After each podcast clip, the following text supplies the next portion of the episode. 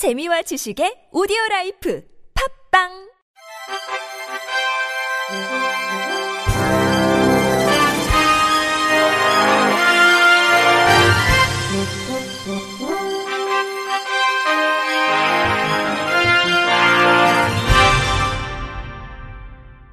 청취자 여러분 안녕하십니까? 9월 넷째 주 주간 KBIC 뉴스입니다.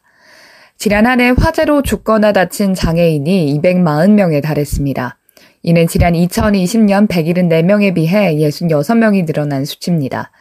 지난해 전체 장애인은 264만 명으로 10만 명당 9.1명이 화재로 다치거나 숨진 셈이며 이는 비장애인과 비교했을 때 2.2배에 달합니다. 사망자의 경우 10만 명당 3.6명으로 파악됐는데 이는 비장애인의 9배입니다.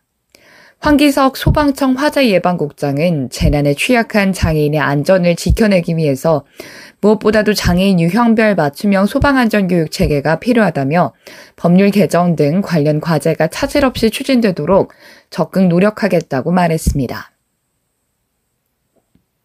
음료와 컵라면, 우유 제품 중 62.3%의 유통기한 등에 대한 점자 표기가 없는 것으로 조사됐습니다.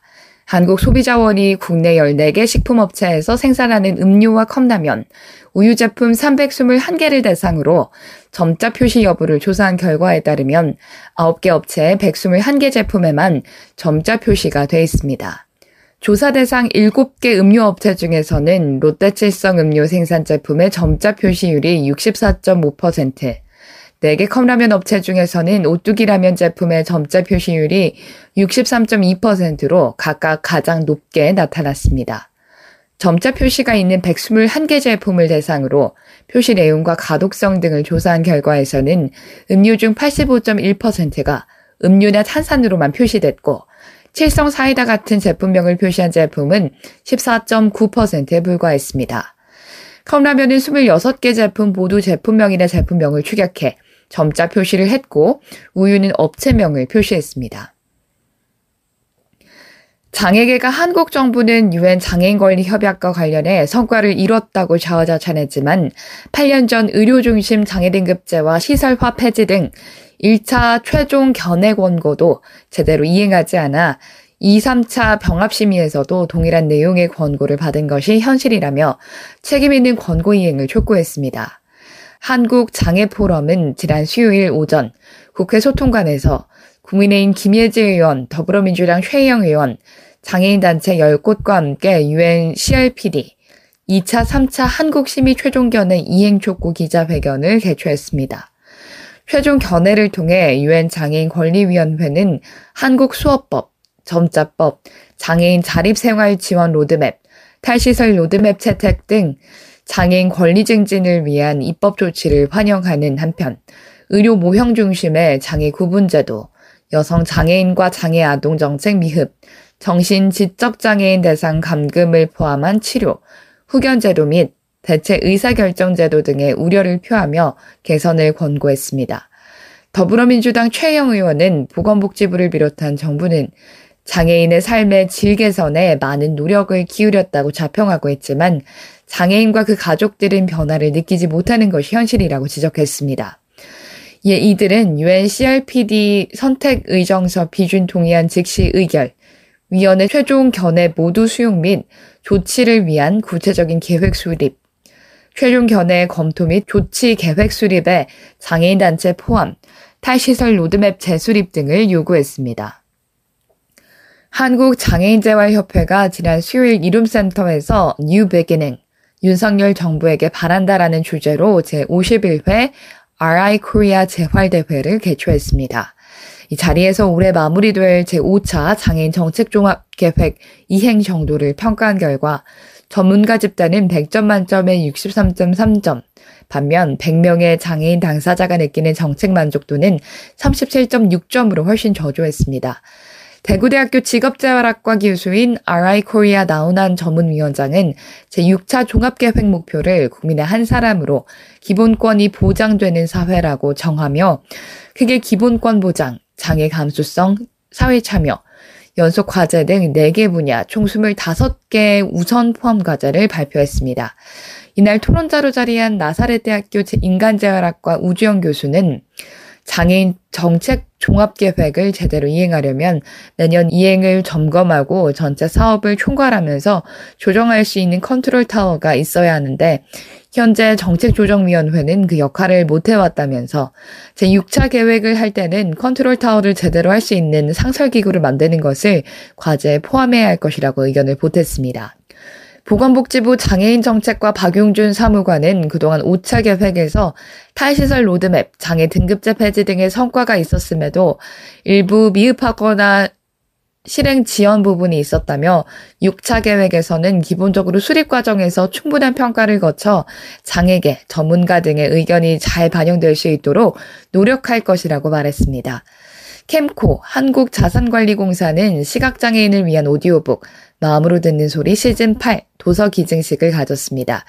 마음으로 듣는 소리 시즌 8은 아동 청소년 창의력 개발과 학습 지원을 위한 그림 해설 오디오북을 포함해 베스트셀러, 교육, 철학, 분야 도서 총 40권으로 구성했습니다. 제작에는 국민 참여자 50명과 캠코 임직원 50명 등 총 100명이 참여했습니다.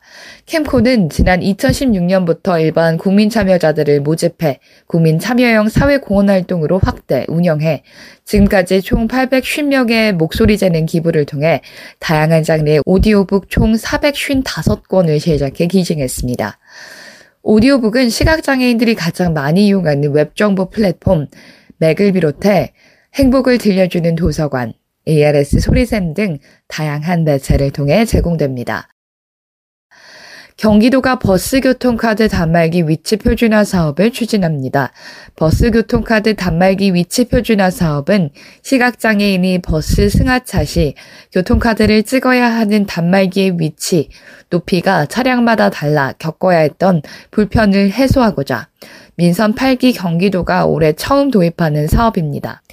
이를 위해 도는 시군, 버스 완성차 제조업체, 버스 운송업체, 교통카드 단말기 운영업체 등과 협의하며 교통카드 단말기 위치 표준화에 합의했습니다. 우선 버스 이용객 동선을 고려해 운전석 앞쪽에 있던 단말기를 좌석에서 더 가까운 곳으로 위치를 변경하고 신장을 토대로 바닥에서 1m 10cm 떨어진 높이에 일괄적으로 설치할 수 있도록 했습니다. 또 합의한 내용을 바탕으로 버스 교통카드 단말기 설치 매뉴얼 제작을 완료한 후 시군 및 버스업체 등 관계기관에 보급해 신규 차량 등록 시 적용할 수 있도록 협조를 요청했습니다. 이에 따라 도는 시군 수요조사 결과 등을 종합적으로 고려해 우선 올해 고양시, 안양시 등 도내 9개 시군 시내버스 1027대를 대상으로 단말기 위치 표준화 사업을 추진하고 나머지 22개 시군에 대해서는 내년부터 사업을 추진해 내년 말쯤 모든 시내버스에 단말기 위치 표준화를 적용하겠다는 사업입니다. 39회 전국 장애인 기능 경기 대회가 지난 화요일 개막식을 시작으로 어제까지 제주 국제 컨벤션 센터에서 열렸습니다. 이번 대회에서는 전국 17개 시도 대표 선수 400명이 참가해 기량을 겨뤘는데요. 대회는 가구, 제작, 귀금속 공예 등 정규 직 종 19개와 시범 직 종 12개, 레저 및 생활 기능 직종 9개 등 모두 40개 직종으로 치러졌습니다. 입상자에게는 시상과 함께 상금 및 특전이 주어지는데 정규직 종 입상자에게는 금상 1,200만 원, 은상 800만 원, 동상 400만 원, 장려상 100만 원의 상금을 수여합니다. 또 입상자에게는 해당 직종 국가 기술 자격 기능사 필기 및 실기 시험 면제 혜택과 제11회 국제 장애인 기능 올림픽 대회 국가대표 선발전 참가 자격도 부여합니다.